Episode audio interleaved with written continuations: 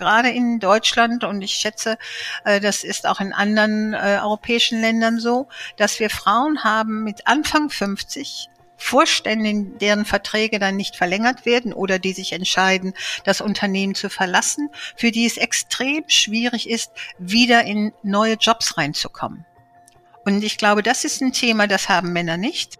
Dass die Altersdiskriminierung von Frauen, kommt mir vor, ist in den USA nicht so der Fall wie in Europa. Und, äh, und das muss sich radikal ändern. Also ich sehe mit viel Freude, dass äh, sogenannte ältere Frauen sehr wohl tolle Gelegenheiten haben, in den USA in die Aufsichtsräte zu kommen. Willkommen bei Auf in Zukunft, dem Podcast für Zukunftsgestaltung. Dirk Sander und Oliver Kuschel im Gespräch mit EntscheiderInnen aus Wirtschaft, Wissenschaft und Gesellschaft. Auf der Suche nach der Antwort auf die Frage, wie handeln wir zukunftsfähig?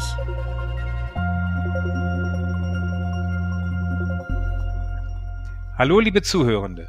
Hier ist Oliver Kuschel und gemeinsam mit meinem Kollegen Dirk Sander freuen wir uns heute auf ein ganz besonderes und aktuelles Thema. Closing the Gap. Eine Diskussion über gute Führung, Female Leaders, Diversität und Deep Impact. Und wie immer haben wir uns für dieses Gespräch zwei hochkompetente und hochsympathische Gäste einladen können. Dirk, stellst du unseren ersten Gast vor? Ja, sehr gerne, Oliver. Unser erster Gast sagt, Unternehmen, die heute das Thema Frauen nicht auf der Agenda haben oder gar komplett ausblenden, verspielen gewaltiges Potenzial. Selbst langjährige erfolgreiche Lobbyistin für die Berliner Wirtschaft im Ausland und Unternehmerin ließ sie es sich nicht nehmen, ihren Worten dann auch Taten folgen zu lassen. So hat sie sich mit anderen Mitstreiterinnen aufgemacht, auch die politischen und wirtschaftlichen Rahmenbedingungen für die Besetzung von Führungspositionen in der Wirtschaft nachhaltig zu verändern.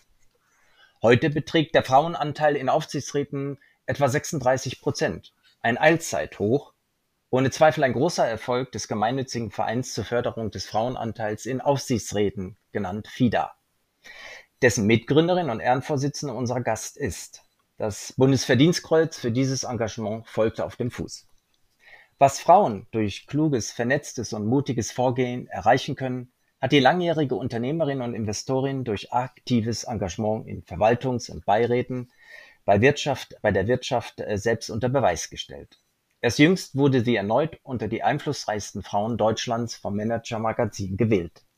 Herzlich willkommen, Monika Schulz-Strelo. Schön, dass du dabei bist und bei unserem Podcast mitmachst, Monika. Danke, dass ich dabei sein darf, Oliver und Dirk. Ich freue mich natürlich auf, besonders auf Charlie, um zu hören, was er zu dem ganzen Thema aus Österreich sagt. Okay, jetzt hat hat äh, Monika mir schon die Pointe weggenommen, ja, aber kein Problem. Ich stelle jetzt unseren zweiten Gast vor und wir tun jetzt mal, als hätten wir den Namen noch nicht gehört. Okay. Unser zweiter Gast sagt, Transformation beginnt in dir selbst. Die Qualität unseres Lebens und die positive Wirkung, die von ihm ausgeht, sind eine Reflexion unseres inneren Zustands. Er, der studierte und promovierte Computer Scientist ging schon im Jahr 1986 in Silicon Valley, startete seine berufliche Karriere dort bei Hewlett Packard und entwickelte dann gemeinsam mit Steve Jobs das Betriebssystem OS X und begleitete danach zwei am Anfang Startups, aber dann viel größere Gesellschaften, nämlich Datamind und Ariba, auf ihrem Weg zu weltweit agierenden Softwareunternehmen. In den frühen 2000er Jahren wendete sich unser Gast dann dem damals noch nahezu unbekannten Thema des Impact Investings zu und er gilt damals damit als eines der Urgesteine dieser mittlerweile sehr großen Bewegung.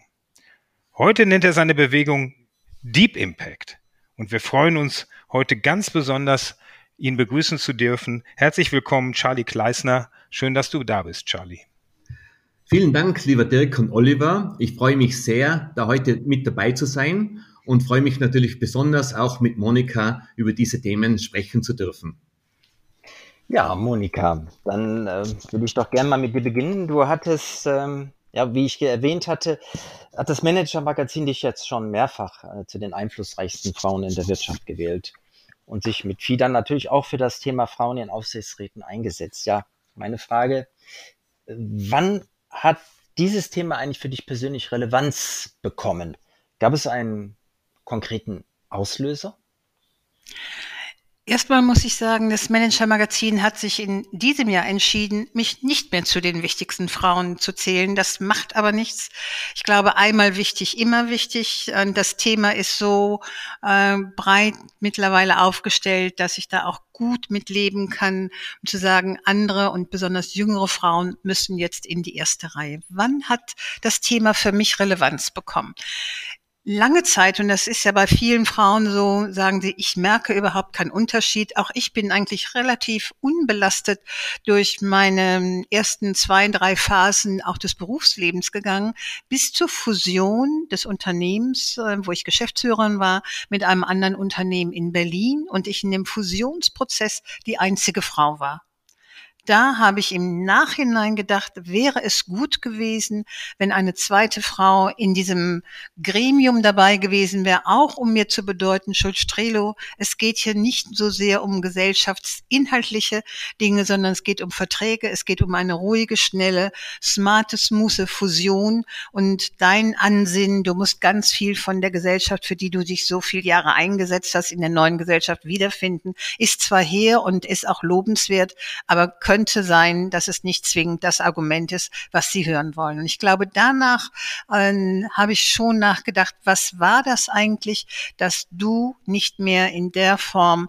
dich einbringen konntest, gehört wurdest oder es auch nicht verstanden hast, wie die Spielregeln gerade in der Runde waren. Und dann wurde ich äh, gefragt von den Grünen in Berlin, die 2005 sich äh, mit dem Thema befasst haben, wie viele Frauen gibt es in den Berliner Landesunternehmen und die waren wirklich Vorstand und Aufsichtsräte, waren gut besetzt. Aber in den Vorständen der Privatwirtschaft und hier besonders der börsennotierten Unternehmen, auf die wir ja besonders achten, war der Anteil der Frauen in den Aufsichtsräten eine absolute Katastrophe. Der lag bei irgendwo bei fünf Prozent und das dann auch hauptsächlich von der Arbeitnehmerseite. Und dann haben wir gesagt, Frau Schulz-Strelo, Sie kennen Unternehmen, Sie kennen Sprachen, Sie können auftreten, Sie können sich durchsetzen, Sie haben Humor, wollen Sie nicht mitmachen? Anderthalb Jahre haben wir dann miteinander gerungen, um dann zu sagen, okay, wir gründen FIDA äh, und mussten feststellen, in Deutschland wirst du nicht gehört, wenn du nicht organisiert in einer rechtlichen Form bist. Ich habe noch nie vorher wirklich einem Verein angehört. Ich hatte auch nie geglaubt, dass ich mal äh, einen Verein leiten würde und würde aus heutiger Sicht sagen, es war wirklich mein erster, mein einziger und mein großer Verein. Und so begann dann unsere Erfolgsgeschichte 2006 und FIDA hatte das man kann es Glück nennen. Ich glaube, die Wirtschaft und die Finanzwelt würde das äh, ganz anders beurteilen. Als dann die Krisen 2008, 2009 kamen, wurden wir und ich dann besonders gefragt als Präsidentin von FIDA, wären diese Krisen verhindert worden, wenn mehr Frauen in den Aufsichtsräten gewesen wären? Da habe ich gesagt, das ist hypothetisch. Ich gehe aber davon aus, dass anders hinterfragt worden wäre. Und ich glaube, dieser äh, Gedanke hat uns dann wirklich auch getragen und geprägt. Und da sehe ich, glaube ich, den Einstieg auch äh, an, an Charlie. Charlie, wie, ich meine, das sind gerade jetzt mal zwölf Jahre her. Ich weiß nicht, wo äh, du in der Zeit warst, äh, Ende des ersten Jahrzehnts. Wie hast du eigentlich das damals wahrgenommen? Ja, Monika, faszinierend und äh, toll, wie du dich da nicht nur eingebracht hast, sondern auch dann die, Führungs, die Führung übernommen hast. Da wirklich erstaunlich. Ich will kurz auf eine Geschichte eingehen, Monika, die meiner Frau und mir passiert ist, bevor wir ausgewandert sind in die USA. Und das war in den 80er Jahren. Ich war auf der TU, auf der Technischen Universität Wien, am besten mhm. Weg ähm, zur Habilitation und Professor zu werden. Und meine Frau stammt aus Hawaii und sie ist Teil Hawaiianerin. Man sieht sie nicht an, sie schaut ganz weiß aus und kann es also nicht äh, so äußerlich beurteilen. Und äh, sie, wir haben dann 1983 in Österreich geheiratet und sie war schon damals eine erfolgreiche Architektin und hat im ganzen pazifischen Raum sehr viel Erfolg gehabt mit ihrer Firma und äh, wollte dann wieder in die Architektur einsteigen in Wien 1985, 84 und auch Unternehmerin werden. Und damals war Österreich und vielleicht auch Europa äh, sehr unternehmerfeindlich. Und wenn man dann noch dazu als Frau und als ausländische Frau da hineinkommen will, dann war das praktisch unmöglich. Das Kammernsystem, das mittelalterliche Kammernsystem von Österreich, wo man Zwangsmitglied mhm. wird, ob man will oder nicht, äh, ist einfach nicht adäquat, um damals äh, jungen weiblichen ausländischen Führungskräften eine Gelegenheit zu geben, sich in ihrem Beruf selbst zu verwirklichen. Lisa hat mich dann gefragt, also sie kann das nicht, äh, sie kann das, sie, kann, sie haltet das nicht aus und ob wir nicht in die USA gehen könnten. Und ich war eigentlich nicht der beste Researcher und wollte, war auch mehr unternehmerisch begabt und habe dann gesagt, ja gut, ähm, das kann ich mir schon sehr gut vorstellen. Dann werde ich mich um einen Job im Silicon Valley kümmern und wenn man das, äh, wenn es hin, wenn es, wenn es klappt, dann äh, wandern wir aus und du bist dann auch ganz nah bei Hawaii, kannst deine Familie besuchen und ich kann meinen Beruf im Silicon Valley sehr gut ausführen. Und da äh, sind wir dann 1986 ausgewandert und die Lisa hat ihre eigene Firma aufgebaut und ich war dann sehr, sehr erfolgreich in meinem eigenen Beruf. Und das war praktisch mein, mein erster ähm, Weckruf, äh, wie mhm. die Frauen systemisch benachteiligt werden in, im, im Vergleich zu, zu meinen, ähm, äh, sagen wir, was, was ich mir, was mir angeboten wurde. Und dann kurz zum Silicon Valley, das war ja auch, ich, ich würde nicht sagen frauenfeindlich, aber auch nicht Frauen freundlich in dem Sinn, dass wir, ich war dann äh, praktisch 15 bis 20 Jahre als Manager und Executive im Silicon Valley tätig, habe auch über 1000 Ingenieure angestellt, selbst ähm, natürlich die meisten Männer, aber auch einige Frauen dabei. Und wir haben uns damals gut gefühlt, wenn wir qualifizierte Frauen angestellt haben. Es sind natürlich wenige qualifizierte Frauen zu uns gekommen, und das haben wir damals nicht als Verantwortung gesehen, dass wir da eigentlich mehr dazu tun müssten, um mehr Frauen den Weg in Silicon Valley äh, vorzubereiten und auch aufzunehmen. Und ähm, dann, dann der nächste Schritt für mich in Bezug auf die äh, auf, die, auf, dies, auf, dies, auf diese Thematik ist dann, wie ich in die Finanzwelt eingestiegen bin, 2002, 2003. Dann war wirklich krass damals noch praktisch die, die, die ganze Männergeschichte, das war mhm. alles von, von Männern geleitet. Wir haben praktisch kein, fast nie eine Frau als Intermediärin gehabt, uh, um uns zu beraten. Und, uh, und das ist dann, wie wir dann in, in Impact Investing hinein eingestiegen sind, 2004, 5, 6. Uh, dort hat, war dann die Thematik von Gender und Gender Equality und Gender Opportunity und Social Justice sehr wohl uh, präsent. Und da will ich noch kurz sagen, als, als Eingangsbemerkungen, äh, dass ich dann auch persönlich sehr bald, ich glaube, das war vor sieben, acht oder neun Jahren schon, ein, äh, einen Pledge, also eine, wie sagt man auf Deutsch, ein Versprechen mhm. abgegeben habe, nicht mehr auf Panels dabei zu sein in Konferenzen, wo nur mhm. Männer sprechen. Und äh, das war dann in, in, in den USA war das dann schon nicht mehr so möglich, das zu machen. Aber ich muss sagen, bis heute werde ich noch eingeladen auf in Konferenzen, auf Panels, wo nur Männer sprechen. Und da ist meine Einstellung, dass ich einfach sage, na, da kann ich eigentlich wegen meiner Einstellung und wegen, wegen meinen Werten nicht mitmachen und bitte ersetzt meinen Platz mit einer Frau. Und, äh, und so, also da, und, und das, äh, das gibt vielen zu denken. Und das freut mich auch. Also ich will, ich will da nicht wertend mhm. sein, sondern eher beobachtend und, äh, und, und, und, und, und meinen Beitrag dazu leistend. Das ist für mich auch die, die wichtige Sache da. Und das wären eigentlich ein paar so Ideen von, von Österreich, vom Silicon Valley und dann von der Investmentszene, äh, wie, wie ich da äh, mehr, mehr sensibilisiert worden bin auf diese Thematik. Ich will noch sagen, zum Abschluss von meinen einleitenden Bemerkungen vielleicht heute, äh, verstehe ich viel mehr, viel mehr die Konsequenzen, wenn man nur mit männlicher oder auch nur mit weiblicher Energie arbeitet. Die äh, Einseitigkeit davon und auch die Limitierungen, äh, die, die Limits in Bezug auf, was man da als Team erreichen kann. Und das Gleiche gilt natürlich auch für die Vielfalt zwischen Generationen, zwischen ethnischen Hintergründen und so weiter. Und, äh, und da freue ich mich jetzt schon auf unsere Diskussion. Aber das Spannende ist ja, Charlie, auch Silicon Valley ist heute noch immer sehr männerdominiert. Das sehen wir ja auch bei den vielen Startups, die uns ja schon bedeuten, die jüngeren Frauen. Also das, was ihr, sagen wir, für uns jetzt aufbereitet habt, ist wunderbar. Aber wir schaffen das ja alles alleine. Hätte ich ja früher auch gesagt.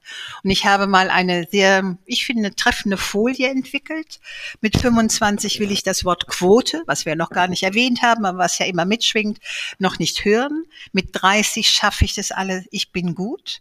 Mit 40 schaffe ich alles, ich bin doch gut und sehe das aber ganz viele an mir vorbeiziehen, besonders die nicht das Thema Vereinbarkeit von Beruf und Familie mit äh, sich bringen. Mit 50 sage ich als Frau, ich sehe, dass ich es nicht schaffe und bei vielen Frauen so mit Ende 40, Anfang 50 kam dann der Ruf nach der Quote. Und mit 60 blicken die Frauen zurück und haben gesagt, ohne Quote hätten wir es alle nicht geschafft, aber wir selber hätten auch mehr tun müssen. Und wenn dann junge Frauen heute sagen, okay, Monika, was ihr macht und Fieda wunderbar und du bist ein Vorbild, das ehrt natürlich. Aber ich sage, dann guckt euch doch einfach mal die Anzahl der weiblichen Start-ups an und dann seht ihr doch, dass es zwar anders gelagert ist, aber auch da das gleiche Thema wieder aufpoppt. Es sind, weiß ich nicht, circa sieben, acht Prozent rein weibliche Gründungen, dann hast du nochmal 20 Prozent gemischte und der Rest sind rein männliche Gründungen. Also die aber Themen wiederholen sich ja eigentlich ja. und Silicon Valley, und das ist wirklich ein, ein total wichtiger Punkt, Charlie, ja. ist für mich so, dass ich sage, da wo der, der Brain von Technologie und Innovation ist, sind Frauen wieder nicht, äh, sagen wir, sichtbar. Und eine Bitte, wenn du nochmal gefragt wirst, auf ein Mail-Panel zu gehen, sag nicht, dein Platz soll ersetzt werden, sondern sie sollen einen anderen Platz äh, durch eine Frau ersetzen, damit du mit deiner Ansicht da oben vertreten bist, weil ich glaube, ein Groß der äh, Vertretenen auf dem Panel haben überhaupt nicht, sagen wir, dein Bewusstsein oder de, deine andere Sicht. Also du musst auf ein Panel, weil wir brauchen die Männer, die im Grunde die Themen setzen. Frauen machen es mhm. ausreichend, mhm. aber wir brauchen aufgeklärte und glaubwürdige und authentische Männer, die das mittragen. Ja, wo wir gerade bei dem Thema Quote ähm, sind, Monika, ich wollte dich auch schon dazu fragen. Ähm, die Quote bewirkt viel, ja, ist natürlich aber auch in der Kritik, nicht nur jetzt bei Männern, ja, die sich dann vermeintlich benachteiligt fühlen durch eine Quote, sondern auch bei Frauen, die genau das sagen, was du eben gesagt hast, im Grunde genommen schwächen wir uns selber, ja, weil wir uns angreifbar machen, dass, dass unsere unseresgleichen nur über eine Quote letztendlich irgendwo mehr Berücksichtigen findet. Wie ist das dann das Argument, was du eben gebracht hast? Ja, das kann man sehen, wenn man 25 ist, mit 50 sieht man es anders oder was entgegnest du diesen Leuten? Das wäre eine Antwort, die habe ich aber bisher noch nicht genutzt. Ich sage, für mich ist die Quote, solange wir die gläsernen Decken haben, ein Instrument, um da schneller durchzukommen. Die Quote ist eigentlich ja nur ein Türöffner. Durchgehen müssen die Frauen durch die Tür, performen müssen sie in ihrem Job und sie haben, und das würde ich schon sagen, von vornherein die bis zur Tür gelangen haben eigentlich so viel Qualifikation, dass wir über das Thema, äh, ich will nur über meine Qualifikation weiterkommen, eigentlich nicht diktieren. Und das ist ja wirklich, das werdet ihr ja auch beobachtet haben, so 2010 und 2012 und bis zu dem ersten Gesetz, äh, zu dem ersten Quotengesetz 2015 bin ich gerade auch als Person häufig angegriffen worden. Äh, das hat sich geändert, weil du hast heute ja ganz viele auch ähm, Managerinnen und Vorstandsfrauen, die sich in der Quote stellen, die sagen, wir brauchen sie. Das war vor sechs, sieben, acht Jahren, habe ich mit denen fast allen auf Podien verbracht. Die hatten dann immer die Sicht der Unternehmen geteilt und dann ist man so die Treppe nachher runtergegangen und dann hieß es immer, boah, was ihr macht, das ist großartig. Und ich sage, und warum sagen Sie oder ihr oben auf dem Podium nicht mal drei Worte für die Bedeutung von Frauen in Führung? Ihr müsst ja gar nicht das Thema Quote aufrufen, aber ihr müsst doch das Thema Frauen in Führung setzen. Und ich glaube, das ist ein ganz wichtiger Aspekt, äh, den ich heute vielen Frauen auch immer mitgebe, was wir machen, ist wirklich Door-Opener-Funktion. Die Quote sind erstmal nur Zahlen. Und die Zahlen werden erfüllt, aber die Quote hilft noch nicht zwingend zur Änderung der Unternehmenskultur. Und dazu tragen Männer und Frauen bei. Und wie du gerade sagst, viele Frauen sagen, da will ich nichts mit zu tun haben. Ich kenne Aufsichtsrätinnen, die mir sagen, Frau Schulz-Strelo, Sie glauben doch wohl nicht, dass ich im Aufsichtsrat gerade die Frauenthemen adressiere. Dann komme ich ja in die Frauenecke.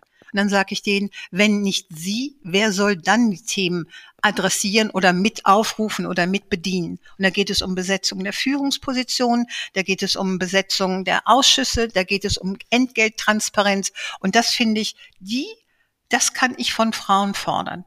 meine 15 Jahre, die ich für FIDA als Präsidentin äh, mich sehr engagiert eingesetzt habe und ich glaube, wir haben viel Erfolge, das war Ehrenamt.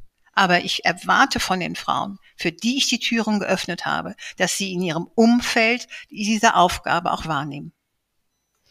Die Quote ist ja jetzt ein äh, rationaler Zugang, das Problem mhm. zu lösen. Es geht ja auf eine strukturelle Ebene, um überhaupt erstmal die Voraussetzungen zu schaffen, mehr, wie du vielleicht sagtest vorhin, Charlie, weibliche Energie überhaupt dem, äh, den Raum zu öffnen. Ähm, ich würde gerne mal ähm, noch mal ein Stück äh, tiefer gehen, ähm, also weg von der reinen rationalen mhm. Perspektive. Äh, Charlie, dein Ansatz, so habe ich es verstanden, der ähm, auch dein, äh, dein Geschäftsansatz, also dich mit Impact Business zu äh, beschäftigen und äh, den, der resultiert im Grunde genommen auch aus einer tiefen Einsicht und Erkenntnis in die äh, relevanten Probleme unserer Welt, unserer derzeitigen Situation und äh, wie man sie lösen muss mit einem anderen Bewusstsein. Thema Deep Impact. Ähm, du sprachst vorhin auch von Vielfalt männlicher und weiblicher Energie. Vielleicht kannst du das mal aus deiner Perspektive ein bisschen herleiten, aus deinem tiefen ökologischen Ansatz heraus. Sehr, sehr gerne. Und ähm, lass mich anfangen damit, um zu reflektieren, warum wir heute in dieser multidimensionalen Krise stecken, wo, wo wir gerade zwei Megakrisen durchgehen. Die eine ist natürlich die Pandemie und die andere ist der Krieg in der Ukraine. Und äh, meines Erachtens nach sind beide ausgelöst von systemischen Fehlern, vor allem in unserem Ökolo ökonomischen und im Finanzsystem, weil unser System, das Finanzsystem, so vorangetrieben wird, dass die Reichen immer reicher werden, die Armen meistens immer ärmer und dass das Finanzsystem eigentlich nur sich selbst dient, statt der Menschheit und dem Planeten. Wir wissen, was zu tun ist, um das, um das System zu ändern. Wir wissen um die Prinzipien von Zirkularität, von Vielfalt, von Biodiversität, von Regionalität, von, ähm, von Resilienz und so weiter. Und die Frage, die ich mir gestellt habe, ist, warum schaffen wir Menschen es nicht, diese Prinzipien einzufordern für unsere Wirtschaft, für alle fast schon 10 Milliarden Leute auf unserem schönen, momentan noch schönen Planeten. Und äh, da, da, da ist die einzige Antwort, die ich mir vorstellen kann, eben, dass wir als Menschen noch nicht das richtige Bewusstsein, die Achtsamkeit haben, um uns wirklich als Teil der Natur, als Teil unserer Erde, als Teil des Universums sehen. Unser Gehirn ist so strukturiert, dass es oft Geschichten erfindet, die uns vorgaukeln, dass wir irgendwie speziell sind. Und wenn wir das glauben, dann haben wir natürlich auch die, äh, die dann erlaubt das uns auch praktisch die Natur zu mhm. beherrschen und zu erobern und andere, äh, andere Leute mit anderen Leuten dasselbe zu tun, statt dass wir sehen, wir sind ja alle im gleichen Boot und wenn wir das machen, dann äh, schaden wir uns nur selbst. Daher bin ich dann ähm, auf die Tiefe, auf die Tiefe, äh, auf die, von der, habe ich, hab ich mir angeschaut, wie der Arne Nees, ein Norweger 1972, tiefe Ökologie definiert hat. Und das Hauptprinzip zwischen tiefer Ökologie und nicht tiefer Ökologie ist, dass die tiefe Ökologie nicht anthropozentisch ist, also nicht, äh, nicht human-centric ist. Also Teil des Universums, Teil der Natur sein. Und dasselbe, glaube ich, gilt für, sollte gelten für das Finanzsystem. Und äh, wenn wir das schaffen, als wenn, wir es reflektieren, was, hat, was haben uns diese Krisen eigentlich, haben die uns weitergebracht in Bezug auf Bewusstsein? Ja, aber nicht sehr, nicht, nicht weit genug. Und äh, wir, wir, wir behandeln eigentlich mehr oder weniger die Symptome dieser Krisen und nicht die Grundursachen, warum diese Krisen entstanden sind. Und da stellt sich natürlich die die fundamentale Frage, brauchen wir diese Krisen, um überhaupt weiterzukommen? Oder können wir uns nicht, warum können wir uns nicht weiterentwickeln ohne diese großen Disruptions? Und die zweite, vielleicht sogar schwierigere Frage ist, brauchen wir eine noch größere Krise, um wirklich aufzuwachen, um unser System zu ändern, damit es der Menschheit dient und nicht nur sich selbst? Und äh, diesen Ansatz bezeichne ich jetzt als äh, tiefe, die, äh, tiefe ähm, äh, Wirtschaft und tiefes Impact Investment, wo es um Systemstrukturen geht und mit einem Bewusstsein, äh, das eigentlich mehr ist als unser, als unser Hirn, mehr ist als unser Herz. Wenn man nur investiert mit dem Hirn, dann kommt man eigentlich nie tief genug in dem, was es wirklich heißt, Mensch zu sein und was unsere Rolle ist als Menschen, nicht als Gehirne von Menschen. Und wenn man nur mit dem Herzen investiert, dann verliert man wahrscheinlich das ganze Geld, weil, weil dann ist man sehr, sehr offen und sehr freizügig. Und äh, ich, ich sage immer, wir sollten eigentlich von der Seele aus investieren, wo es nicht nur um, um, um unser eigenes Ego geht, sondern wirklich um die Menschheit und um mehrere Generationen. Vielleicht noch kurz äh, zum äh, Silicon Valley, weil die Monika das äh, äh, angesprochen hat. Also zurück zu dem Thema, weil es doch auch wichtig ist für mich, weil ich von dort, weil ich dort mein Geld gemacht habe. Und äh, ich war 15 Jahre weg vom Silicon Valley aus dem Grund, Monika, weil für mich die Energie dort nicht mehr gesund war. Ich konnte mich dort nicht mehr sehen, wirklich und nicht mehr verwirklichen. Und vor drei Jahren ungefähr hat mir jemand gesagt, du, die neuen, die neuen Unternehmerinnen, die jetzt da unterwegs sind auf Blockchain und Artificial Intelligence, da gibt's jetzt wirklich einen Change. Gell? Und das habe hab ich gesagt, aha, das werde ich mir jetzt anschauen und habe dann vor dreieinhalb Jahren den ersten, meine erste Keynote wieder im Silicon Valley gehalten über das Thema Impact, äh, moderne Technologie und Bewusstsein. Mhm. Und das ist so gut angekommen, dass ich jetzt auch wieder auf dieser Schnittstelle mich einbringe und äh, an, an, an Sachen investiere und, und, und an Board bin, wo wir praktisch ähm, äh, die, die, die Technologie dazu verwenden, um den Impact, den positiven und den negativen Impact und den, den net positiven Impact voranzutreiben. Und Technologie nicht nur um Technologies willen, sondern um eben Limitationen vom Finanzsystem, wie zum Beispiel Demokratisierung von äh, Impact Investments, Liquidität und auch vom, um von äh, Shareholders zu Stakeholders zu kommen. Da sind Themen wie die Tokenisierung von Impact, die Digitalisierung von Impact sehr wichtig. Und äh, also ich, ich könnte nie in Krypto zum Beispiel investieren, weil da geht's rein um Spekulation. Mhm. Und reine Spekulation ist inkompatibel mit tiefem Impact. Und außerdem wird sehr zu viel, zu viel ähm, Energie verschwendet dort. Aber die neuen Ansätze sind eigentlich sehr vielversprechend.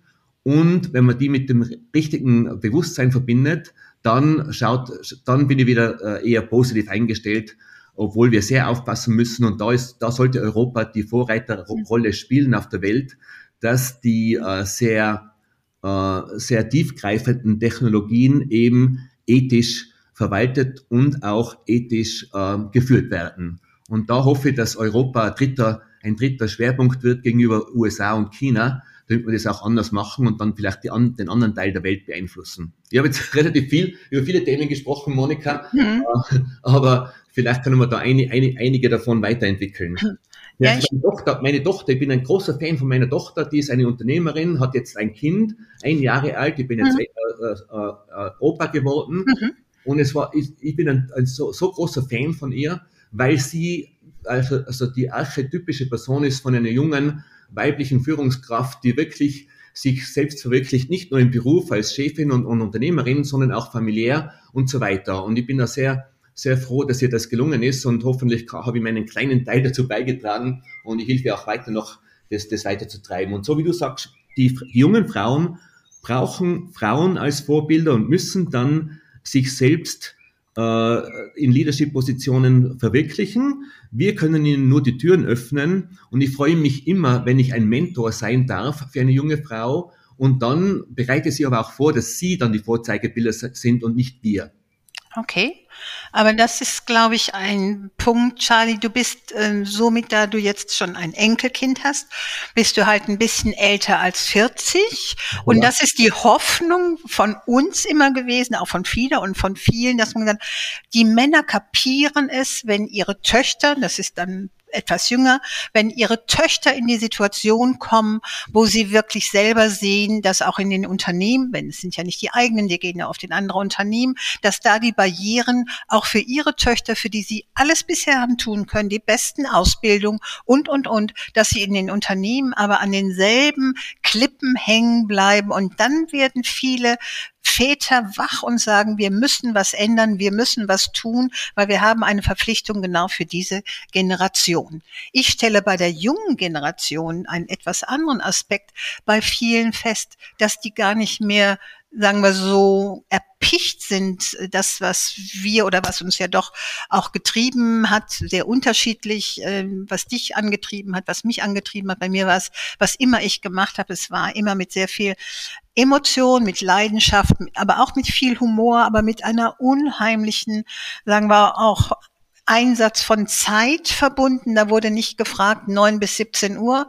Das wurde dann auch Nächte durchgearbeitet, wenn es ein Thema war, was fertiggestellt werden musste. Und das vermisse ich heute bei Teilen der jüngeren Generation, Frauen wie Männer, weil die haben einen ganz, die sind eigentlich so abgesichert gewesen durch ihre, sagen wir, wie sie aufgewachsen sind, was sie alles gesehen haben, was sie alles schon kennen. Die sind schon so fed up, dass die ein sehr so entspanntes Leben suchen und mir fehlt wirklich da der Hunger und mir fehlt der, sagen wir, die, dieses, diese Lust auf neu, auf Einsatz und was wir auch haben, und das ist, glaube ich, nochmal, jetzt springe ich nochmal auf die Frauen, die in Führungspositionen gehen können. Es wird ja auch häufig gefragt, wir suchen die Frauen und wir finden sie nicht und wir fragen sie und dann sage ich immer, habt ihr die richtige Ansprache der Frauen? Und dann kommen wieder diese berühmten, ähm, sagen wir, Sätze, die wir alle kennen. Ja, Frauen müssten anders angesprochen werden und Frauen zögern länger. Aber ich glaube, was vielen Frauen, die wirklich den Weg nach ganz oben letztendlich auch nicht gehen, weil sie sagen, in der Position, wo ich bin, ist es ja alles wunderbar. Sie fürchten, und jetzt gehe ich natürlich äh, auf, wieder auf unsere börsennotierten Unternehmen, weil wir da genauer hingucken über die lange Zeit und da ja auch einen Index erarbeitet haben, 2010, den wir jährlich aktualisieren, die fürchten die Unternehmenspolitik. Das wollen viele Frauen nicht. Ab einer bestimmten Höhe brauchst du relativ viel Zeit, um dich in der Unternehmenspolitik Art zurechtzufinden, um die mitzumischen äh, und um das Unternehmen auf die Art und Weise weiterzubringen, wo Frauen sagen, wenn ich jetzt arbeiten würde und wenn ich Sacharbeit mache und, und Inhalt getrieben was mache, kämen wir sehr viel weiter. Und ich glaube, das ist ein großer Unterschied, der immer noch in den klassischen Strukturen zwischen Männern und Frauen besteht. Jetzt sagst du aber doch was ganz Entscheidendes, Monika. Ähm, du sprichst davon, sie Frauen suchen, du hattest das Wort äh, formuliert oder etwa formuliert, äh, eher ein entspannteres Leben. Da hatte ich mich gerade gefragt, ja. Ähm, die jüngeren heißt, Frauen, ne? Die, die jüngeren, jüngeren Frauen, so, ja. So. Ja, ja, das hm, ist ja hm. durchaus auch etwas, wir sind ja auch, hm. wir arbeiten auch genau, mit vielen genau, Frauen zusammen. Genau. Und jetzt hast du es sogar ganz stark formuliert, sie fürchten auch die Unternehmenspolitik. Und dann müsste dann nicht eben auf dieser äh, Ebene äh, sich etwas ändern. Das äh, reicht es aus, wenn man nur eine Quote hat, man kommt dann da rein und man kommt genau in diese Kultur, in diese Führungskultur, die eigentlich die Menschen, die bisher da arbeiten, und das sind Männer, zu dem machen, was sie sind. Also reden wir eigentlich von Frauen und Männern oder reden wir eigentlich nur von bestimmten Kulturen, die sich im Laufe der Zeit entwickelt haben und die eher unmenschlich sind und äh, dann diese Frauen jetzt im Moment auch scheuen, ähm, ihr Leben, ihre ganze Individualität ne, äh, da zu opfern? Also ich würde sagen, das gilt nicht nur für junge Frauen, das gilt für junge Männer gleichermaßen. Genau. Also ne, das ist ein, äh, eine Erkenntnis, wo, sagen wir, Ältere gerade äh, sich die Haare raufen, weil sie sagen, wir brauchen den Nachwuchs, wir brauchen die jungen Menschen, aber die so wie sie äh, einsteigen wollen in, in die Berufe, kommen wir nicht zusammen, weil die älteren Entscheider und Entscheiderinnen natürlich alle noch geprägt sind. Und das muss man einfach, das, das wissen wir.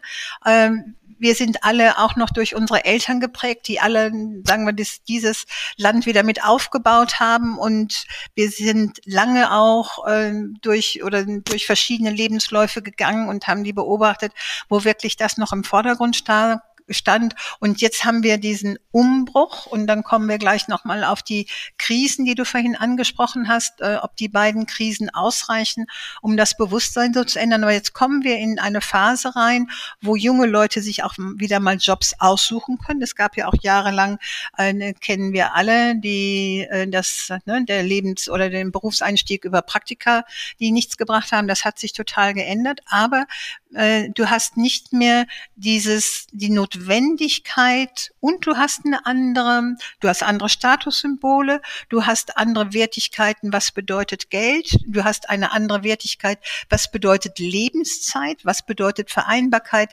von ähm, Beruf oder Karriere und Familie. Da haben wir wirklich eine so große Verschiebung von von Wünschen, von Vorstellungen, von Erlebtem, dass wir glaube ich, und da hat Corona ungeheuer auch nochmal, äh, sagen wir das, transparent gemacht, dass die Präsenzkulturen, die wir ja immer so befürwortet haben. Und wir wissen alle, du gehst über den Flur und äh, musst gesehen werden, wenn es gerade wieder ein Problem ist, um eine Lösung zu bringen und steigst dann auf. All diese Fragen, die uns jahrelang geprägt haben, sind durch die Corona-Krise zumindest auf den Prüfstand gestellt worden. Und wir sehen doch alle und haben doch gerade verfolgen das doch äh, gerade auch in Social Media, mit welcher Wucht Elon Musk, wenn er sagt, er will Homeoffice verbieten, wie die Leute darauf reagieren. Und wenn wir dann aber schauen, und das ist so, so meine Sorge, äh, dass sagen wir die, du sagst, die Prägung der Männer, äh, die ja über Generationen weitergegeben wurde, sei unmenschlich. Ich glaube nicht, dass es unmenschlich ist. Ich glaube einfach, dass es nicht reflektiert ist und dass die Sicherheit, die viele durch diese Form der Führung und durch diese Form der Autor teils sehr autoritären Strukturen für sie selber auch total entscheidend waren, um in diesem Systemen zu funktionieren. Und die Systeme werden gerade alle in Frage gestellt. Und ich glaube, Charlie, das ist eine Frage an dich. Wie gehen wie siehst du diese System, Veränderungen, dieses Disruptive an ganz vielen Ecken. Wo ja. sollen die Leute oder die Menschen oder die da drin sind, ihren Halt finden?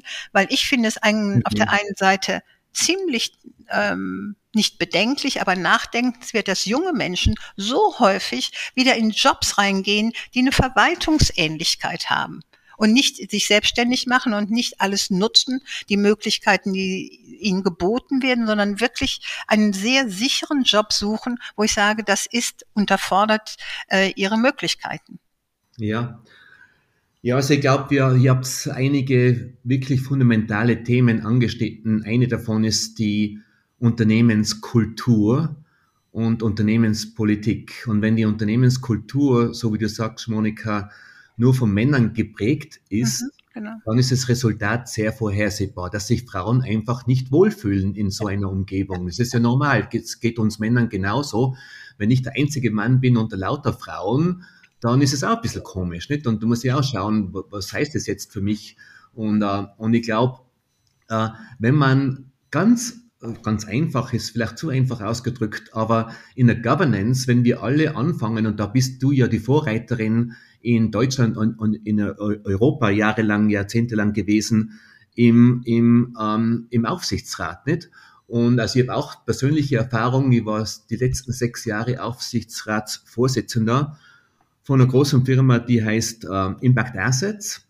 Und äh, wie, man, wie ich da angefangen habe, vor zehn Jahren als Vorstandsmitglied, da waren vier männliche Mitglieder und eine, eine Frau. Und wie ich dann Vorstandsvorsitzender geworden bin vor etlichen Jahren, da haben wir dann dezidiert, da geht es um Quoten wieder, haben wir, haben wir gesagt, na, wir wollen jetzt in den nächsten ein, zwei, drei Jahren 50 Prozent Frauen haben. Das haben wir dann auch geschafft. Und die ganze Argumentation, dass, dass wir keine qualifizierten Frauen finden, ist lächerlich. Die gibt's genügend draußen. Man muss ihnen nur, nur, nur die Gelegenheit geben. Und äh, haben das dann auch weitergeführt in Bezug in, in der amerikanischen Gesellschaft sind natürlich African Americans äh, muss man auch integrieren in die Aufsichtsräte und in die, in die Organisationen, genauso wie die Latinos. Und ich glaube, fast jedes uh, Not-for-Profit-Board in den USA hat sehr wohl die Quoten gesetzt und, und, und sind wesentliche Schritte weitergekommen. In Im For-Profit-Sektor sind wir da nicht, nicht weiter. Da ist Europa wesentlich weiter, vor allem Nord Nordeuropa in Bezug auf die Quoten. Also ich finde Quoten ein sehr gutes Instrument, ist nicht das einzige Instrument, aber wenn man das dann durchführt, dann, Monika, und ich glaube, du wirst es bestätigen, nehme ich an, ändert sich die Kultur. Am Anfang ändert sich die Kultur nicht, da muss die mhm. erste Frau sich hart durchbeißen, weil es immer noch eine Männerkultur ist. Wenn man aber dann die zweite Frau hineinbringt und andere Minoritäten hineinbringt, dann hat man damit äh, einen Kultur, äh, einen, einen Kulturchange, um, Umwandel angeregt, den man dann auch ähm, unterstützen muss. Ja man, ja. man, sagt ja eigentlich, du sagtest noch andere Minoritäten, man sagt ja eigentlich, wenn du 30 Prozent einer Minderheit in einer Gruppe hast, wird diese Minderheit als äh, normal angenommen. Also du. Prozent, das habe ich noch nicht gehört, da macht aber ja, Sinn, ja, ja, genau. Ja. Ne? Und, und wir sagen, die 30 Prozent, äh, das hatte ja, ich glaube, Dirk auch anfangs gesagt, die haben wir in den Aufsichtsräten, nur wir müssen immer aufpassen, wir haben sie nicht in allen Aufsichtsräten. Wir haben sie in Deutschland in gerade mal 103 Aufsichtsräten. Das sind die Unternehmen, die der Quote unterliegen. Das sind börsennotiert und voll mitbestimmt, haben also mehr als 2000 Beschäftigte. Und deswegen finde ich immer, das ist so sehr eng, wenn wir sagen, die Quote wirkt, ja, bei den 103. Aber wir haben eigentlich viel mehr Unternehmen, die, es, die das brauchten. Und ich stimme dir zu, Charlie. Wir haben natürlich auch eine Tendenz, wo gerade Aufsichtsräte uns bedeuten und auch ihren eigenen Frauen in den eigenen Reihen, wo sie die Zahlen erfüllen und wo dann der Tenor ist, so ungefähr, wir erfüllen die Zahlen, aber jetzt haltet mal die Luft an. Also da ist dann die Generation noch, wo sich innerlich nur ganz viel dagegen verwahrt, gegen Veränderung. Die sagen, okay, die 30 Prozent holen wir uns schon rein, aber bitte nicht mehr und bitte, wir erfüllen das Gesetz nicht über und wir werden die Frauen auch nicht in die relevanten Ausschüsse lassen, weil da wollen wir wieder unter uns bleiben. Da ist die Zahl für sie unangenehm, aber die Zahl hat noch nicht die Wirkung, die wir ja eigentlich damit wollen, diese Kulturänderung. Das braucht dann noch eine Generation länger und eine Anzahl von Frauen mehr. Ich hätte mal eine Frage ja. in Bezug, wenn wir das Thema Diversität als Vielfalt mal betrachten, dann ist das Thema Geschlecht ja nur eine Vielfalt. Mhm. Ähm, wie sieht das mit dem Thema Alter aus? Ähm, weil es ist, denke ich, ziemlich klar, wenn man mal sieht, welche welche äh, ähm, Parteien werden gewählt, von welcher Altersgruppe, wie dann auch entschieden wird und was was jungen Menschen dann eher ein Anliegen ist als älteren. Müsste man nicht so weit gehen, dass man sagt, unabhängig davon, dass natürlich die Qualifikation stimmen muss, dass in Aufsichtsräte dann auch jüngere Menschen gehören, jetzt mal unabhängig davon, ob das Männer oder Frauen sind, ne? sondern sagen, die nächste Generation oder die halbe darunter sollte auch wichtige unternehmenspolitische Entscheidungen mittragen und nicht nur Leute, die äh, knapp an den 60 sind, ja, weil die sind noch zehn Jahre im Job und dann sind sie raus. Also ähm, du siehst, es gibt Tendenzen, sagen wir es mal vorsichtig, und das ist jetzt ja ein bisschen Schwarz-Weiß-Malerei, äh, dass wenn Aufsichtsräte heute Frauen suchen, suchen Sie eigentlich eher Frauen, die, äh, digital unterwegs sind? Die sind gewünscht auch bitte jünger, weil man das einer 45-jährigen Frau, die da wahrscheinlich genauso gut ist oder einer 50-jährigen Frau das schon wieder nicht mehr abnimmt, weil sie ja nicht damit aufgewachsen sind, sind ja keine Digi Nerds mehr. Also man sucht Frauen, man sucht digital, man sucht Frauen, sie müssen jung sein und was ich jetzt sage, ist nicht sehr nett und am besten noch äh, hübsch und blond und ruhig. Also das gibt es diese Tendenz und das ist ein Thema, dass eine Gruppe von Frauen, die eigentlich von der Qualifikation, wenn du das als oberes Thema nimmst, was ich nicht sehe, aber die vom Alter, von den Erfahrungen eigentlich board ready wären, die werden übersprungen. Und wir haben noch ein anderes Thema, gerade in Deutschland und ich schätze, äh, das ist auch in anderen äh, europäischen Ländern so, dass wir Frauen haben mit Anfang 50, Vorständen, deren Verträge dann nicht verlängert werden oder die sich entscheiden, das Unternehmen zu verlassen, für die es extrem schwierig ist, wieder in neue Jobs reinzukommen. Und ich glaube, das ist ein Thema, das haben Männer nicht. Und der klassische aufs männlich geprägte oder männliche Aufsichtsrat ist ja auch häufig erst nach seiner Berufstätigkeit als Vorstand, dann ist die Cooling-Off-Phase, dann geht er halt in ein anderes Unternehmen rein. Und für den ist der Aufsichtsrat mh, doch häufig, sagen wir nochmal, eine Verlängerung äh, der bisherigen Netzwerke, der Machtstrukturen mit den Entgelten in den DAX-Unternehmen ist es ja auch nicht so schlecht. Und die wissen auch, nach dieser Aufsichtsratsphase kommt dann höchstens noch das Thema Stiftung oder Familie. Das ist für viele unvorstellbar. Also, ich wollte ich wollt mir da kurz einbringen hm. und sagen, dass die Altersdiskriminierung von Frauen, kommt mir vor, ist in den USA nicht so der Fall wie in Europa. Ja. Und, äh, und das muss sich radikal ändern. Also ich sehe mit viel Freude, dass äh, sogenannte ältere Frauen sehr wohl tolle Gelegenheiten haben, in den USA in die Aufsichtsräte zu kommen. Mhm. Ich wollte aber auch noch einmal zurückgehen auf die intergenerationale Frage. Äh, ich glaube, Oliver, das warst du, der die gestellt hat.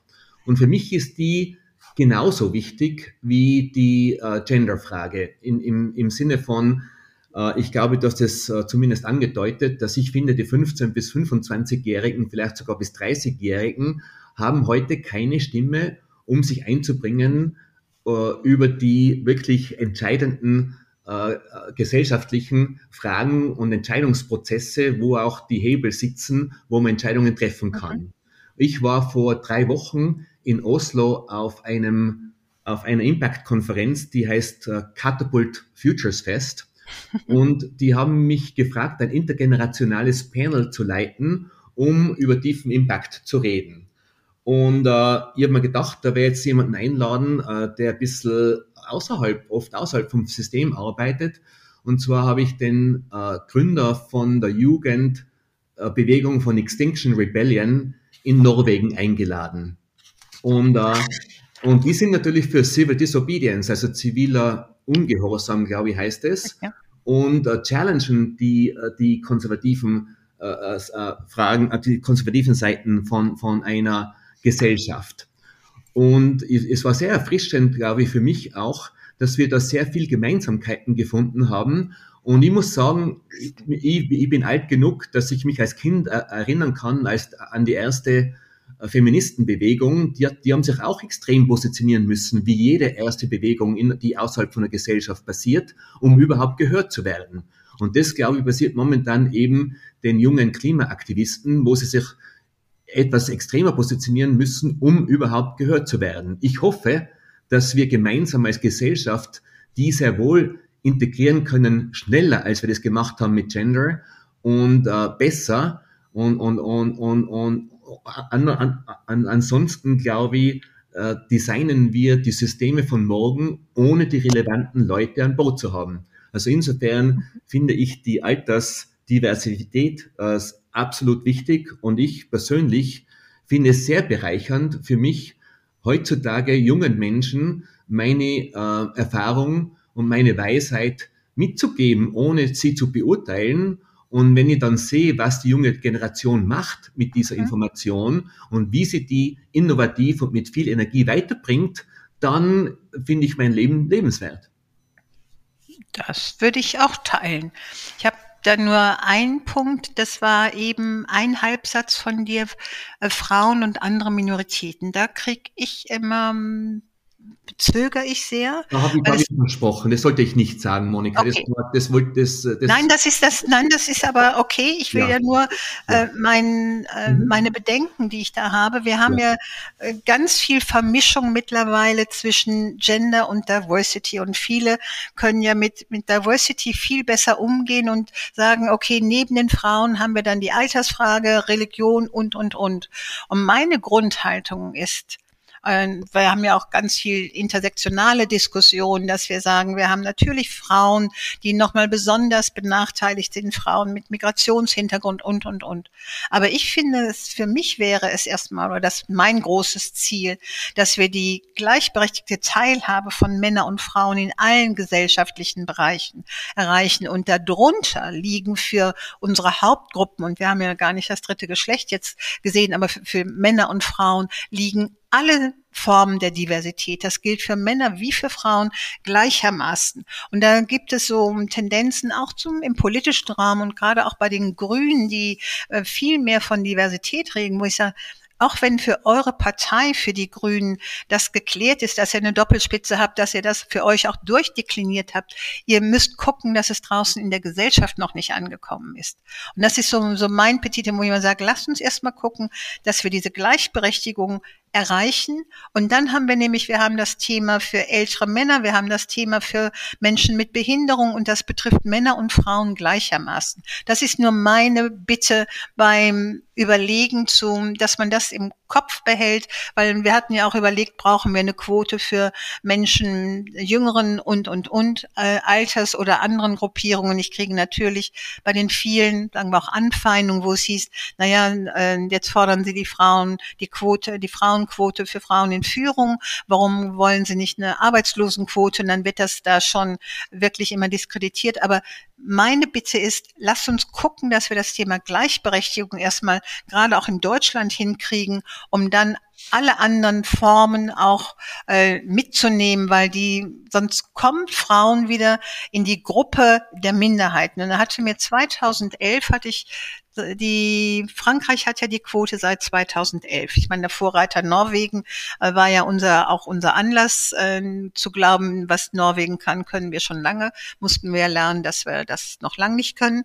Aber zwei, seit 2011 gibt's die Quote in Frankreich. Und ich hatte ein Essen mit der damaligen Sozialministerin und die hat mir das eigentlich gesagt. Monika, warum geht ihr über den Begriff Diversität? Warum beruft ihr euch nicht viel mehr auf euer Grundgesetz, Artikel 3, wo das das wirklich sehr klar formuliert ist. Da habe ich ihr gesagt, wir in Deutschland leben nicht tagtäglich mit dem Grundgesetz unter dem Arm. Aber es ist eigentlich richtig, dass wir erstmal unsere Grundrechte nochmal äh, wirklich nach vorne bringen und dann die anderen Aspekte auch sehen. Ja, dann würde mich jetzt, ähm, äh, Charlie, deine Auffassung dazu interessieren, vor dem Hintergrund eben deines tiefen ökologischen Ansatzes, wo ja Vielfalt der Lebensform eigentlich als Wert an sich betrachtet wird. Würdest du eine ähnliche Priorisierung aus pragmatischen Gründen vornehmen? Also erstmal die Frauen in ihre äh, Rechte äh, bringen und die Möglichkeiten erhöhen für die, für, für die eine ähm, äh, Gruppe? Oder würdest du einen anderen Ansatz wählen?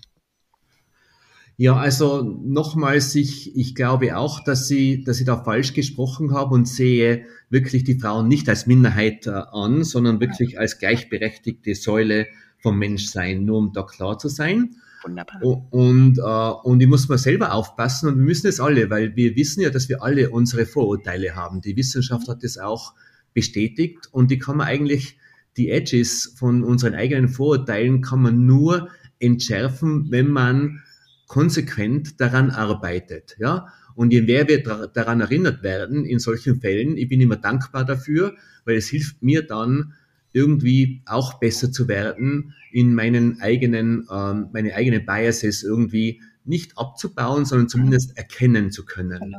Und, äh, und, und, und, und insofern äh, probiere ich in Bezug auf das Bewusstsein natürlich all-inclusive zu sein und, und da dann nicht mehr zwischen dem und dem unterscheiden, sondern wenn, wenn, wenn unser Bewusstsein sich weiterentwickelt ähm, in Bezug auf, dass wir wirklich mehr und mehr internalisieren, was es heißt, Mensch zu sein und nicht nur, was es heißt, Mann zu sein oder Frau zu sein, äh, natürlich mit unseren äh, geschlechtsspezifischen Unterschieden, aber auf einer fundamentalen menschlichen Ebene wenn man sehr stark an sich arbeitet, dann wird man mit der Zeit draufkommen, dass eben dieser Unterschied eigentlich ähm, wegfallen sollte in Bezug auf die, die Menschheit. Und, und, und daran zu arbeiten, glaube ich, ist das ultimativ, ist der ultimative, äh, die ultimative Freiheit, wo man dann nicht mehr so zurückgehalten wird von den eigenen Vorurteilen, von den eigenen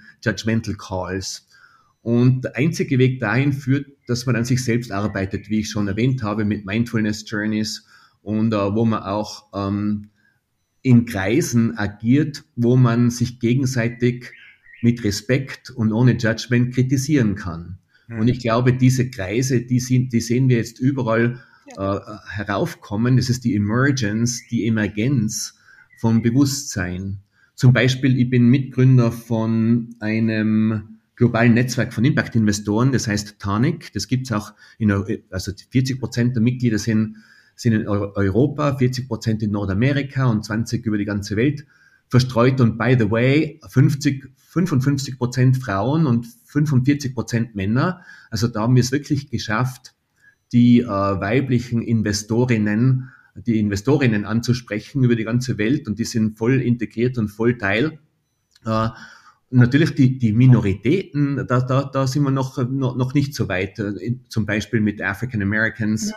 in, in den USA, die sind immer noch ausgeschlossen von der weißen Gesellschaft in dem Sinn. Und da gibt es noch sehr viel Arbeit, Arbeit zu tun. Also ich glaube, ähm, wir sollten die, ganze, die ganzen Geschichten so weit als möglich parallel angehen. Und es ist nicht notwendig, das zu sequenzialisieren, dass man zuerst die Frauenquote angehen muss und dann die Minoritäten. Ich glaube, wir sind so weit, dass man das äh, parallel machen kann und auch soll, damit man auf allen, auf allen Seiten Fortschritte erzielt.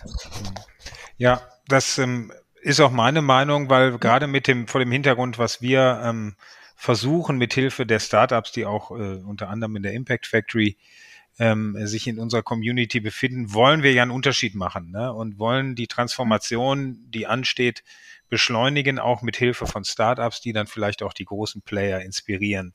Jetzt hast du viel von Deep Impact gesprochen.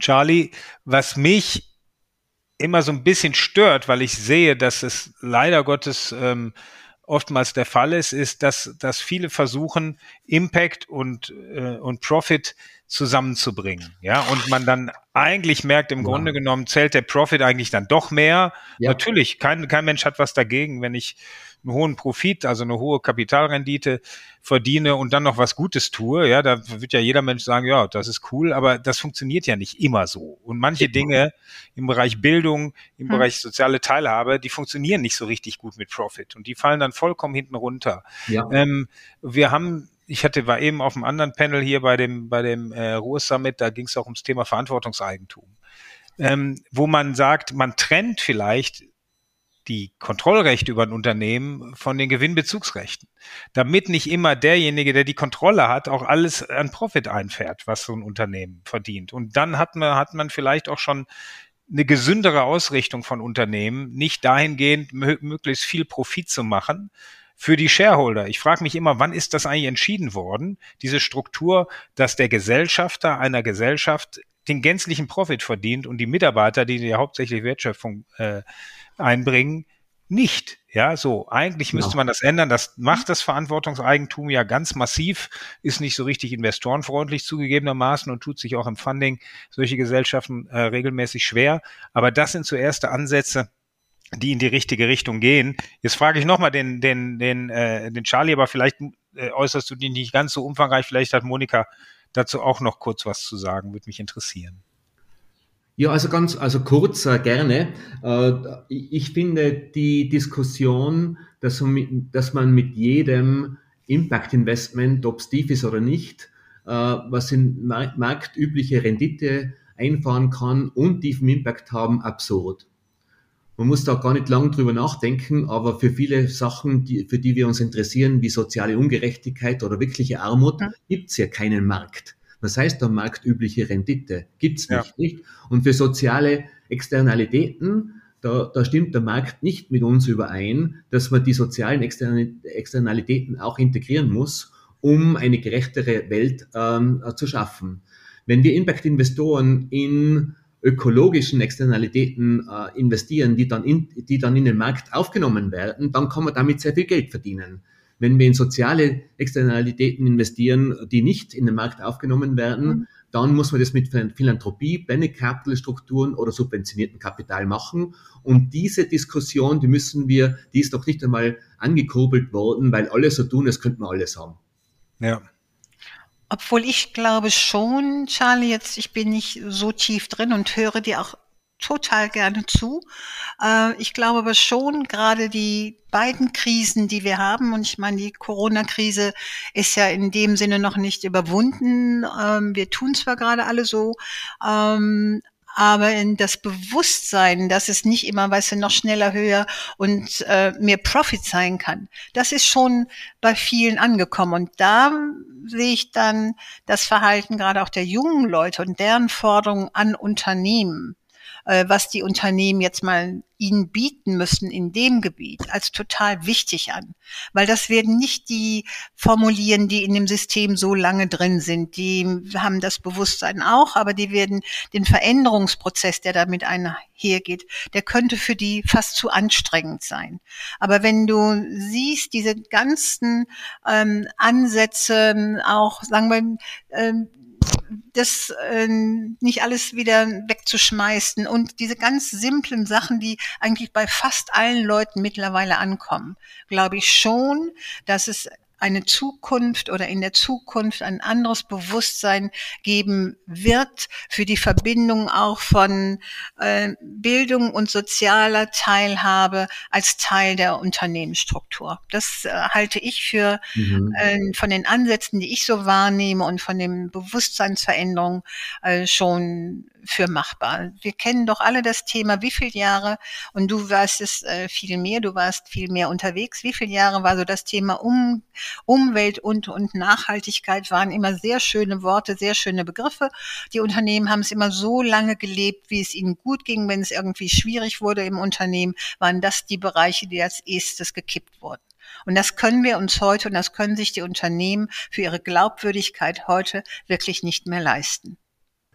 Wir, Monika, sehr gut. Wir haben, wir haben einige Fortschritte erzielt. Ja. Und vor allem auch in Europa mit ESG, also Environmental genau. Social genau. Governance, ja, äh, genau. äh, Regulatorik. Ja. Und, äh, und andererseits, wenn man mit Family Offices redet, die mhm. wirklich am Schalthebel sitzen und die Kontrolle ja. haben in Bezug auf, wo sie investieren, dann gibt's sehr, also ich kenne es von Tonic her, dann gibt's eigentlich noch sehr wenige, leider, bis jetzt, die dann auch wirklich mehr als ESG-Investments, also die Environmental, Social and Governance Investments ja. machen, weil sie eben normalerweise, und da kommt wieder die Gender hinein, weil viele äh, Patriarchen halten noch das Zepter in der Hand in Bezug auf Kontrolle von der Familien, ja. von den Familienvermögen. Ähm, und dann kommt die junge Generation und die hat vielleicht ein, ein, ein paar, einen, einen kleinen Teil von dem und denen helfen wir dann praktisch das in Impact umzusetzen und, und, da, und da kommt dann eine ganz andere Dynamik hinein in die Familien dann, wo man statt,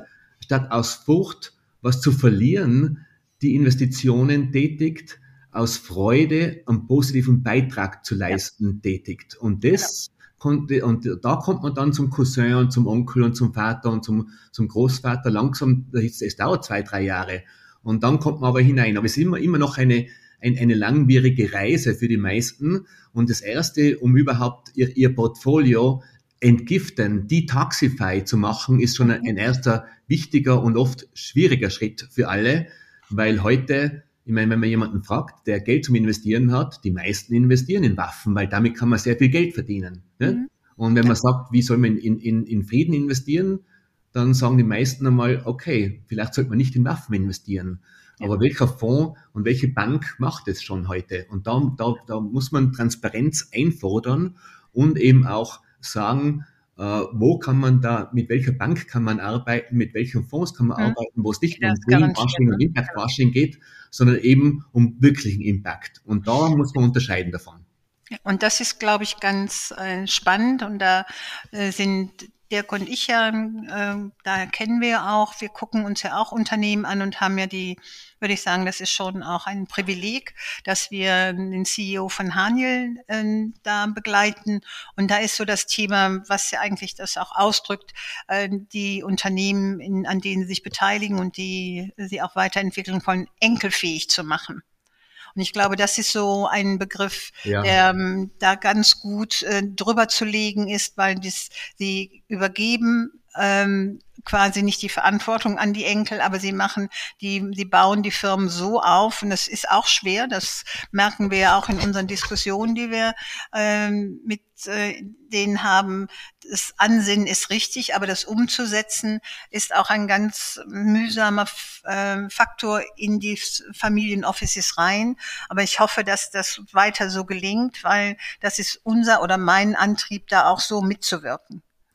Und es tut sich was, wie gesagt, in der nächsten Generation. Ja, ja. Und prozentuell ein bisschen mehr die, die weiblichen Nachfahren, aber nicht sehr viel. Auch die männlichen äh, machen da, bringen da ihre Werte ein, was schön, was schön zu sehen ist. Wir arbeiten auch sehr viel mit, mit Impact-Acceleratoren, wo wir mit Unternehmerinnen arbeiten, die ein Impact-Business aufbauen wollen. Mhm. Und, und da gibt's jetzt auch schon viel mehr Infrastrukturen dafür. Also meine Frau arbeitet da sehr erfolgreich in Hawaii auf Insel, auf Inselökonomien, wo die globalen Lieferketten äh, Schwierigkeiten während Tonic natürlich für alle sichtbar waren. Und da gibt es jetzt einen Entry Point wieder, um mit äh, biologischen Anbau, lokalem Anbau, regionalen Anbau wirklich den zu, äh, zu forcieren und wo es dann auch Unterstützung gibt von den Politikern sozusagen, äh, sogar, um, um die um das System ein bisschen zu verändern. Das ist, geht dann zumindest ein bisschen in Systemveränderung hinein schon. Und für die Unternehmerinnen, für alle Acceleratoren, die ich mitgegründet habe, das sind jetzt vier, der erste in, in Indien, der zweite in Wien, dritte in Honolulu und der vierte in Innsbruck, da haben wir immer darauf bestanden, dass die Hälfte der Führungsteams weiblich sind. Und das ist uns eigentlich immer gelungen, sogar in Indien, weil wir, weil wir das als Ziel gesetzt haben. Und ja. wieder, also uns war da ganz wichtig von Anfang an die weibliche Energie mit der männlichen Energie zu vermischen, Profit und Nicht-Profit zu vermischen, um, äh, um maximale Peer-to-Peer-Learning äh, Möglichkeiten zu kreieren für die Unternehmerinnen und, und Unternehmer. Also das ist ein Gender-Thema, ja. ja. Das ist gut zu hören, Charlie. Also wenn du mal einen guten Impact-Accelerator in Duisburg siehst und suchst, ja, dann, äh, wenn du einen suchst, sorry, dann weißt du ja, wo du dich äh, melden kannst. Ja? Genau. okay, ich gebe nochmal weiter an Dirk. Dirk, du machst bestimmt wie immer einen tollen Wrap-up hier unserer letzten 60 Minuten. Ja, ähm, äh, ja, ganz herzlichen Dank erstmal an euch beide. Ähm, ihr habt es nun wirklich realisiert, was wir uns gewünscht haben. Oliver und ich ähm, durften diesem Gespräch ja quasi lauschen. Ähm, es war ähm, äh, sehr intensiv, es ging sehr tief und ich würde jetzt äh, zum Abschluss eine Zusammenfassung machen. Das, was ich gerade gesagt habe, ist ein kleiner Vorlauf, wird rausgeschnitten, nur damit ihr jetzt wisst, an welcher Stelle wir stehen. Wir haben tatsächlich die Stunde schon überschritten. Closing the Gap, ähm, eine Diskussion über gute Führung, Female Leaders und Diversität. Closing the Gap in der Unternehmensführung, das äh, war im Wesentlichen das Thema äh, der heutigen Stunde. Es hat sich in der Mitte zugespitzt auf die Frage Frauen fördern oder Vielfalt fördern. Beides schließt sich nicht aus. Jedoch ist es eine Frage der Priorisierung, meint Monika Schulz-Strelo, lass uns doch zuerst dieses Gap ähm, durch mehr Frauen in Führungspositionen schließen und dann auf Basis einer veränderten Führungskultur den Weg ebnen, noch mehr Vielfalt in den Führungsetagen zu ermöglichen.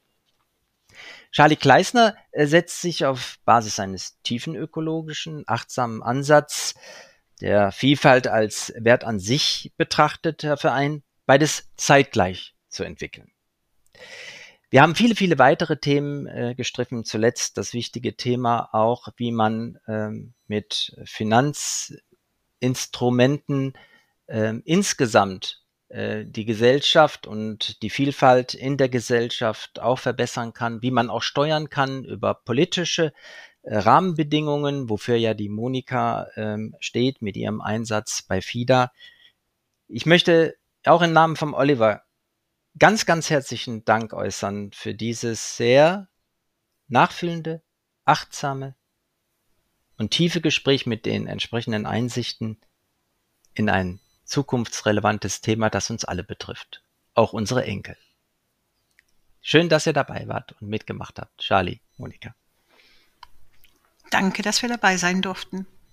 Vielen Dank, äh, Dirk, Oliver und Monika. Es hat mich sehr gefreut, mit dir über diese Themen zu sprechen.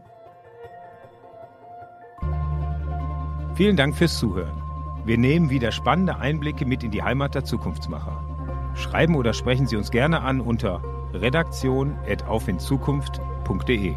Bis zum nächsten Mal.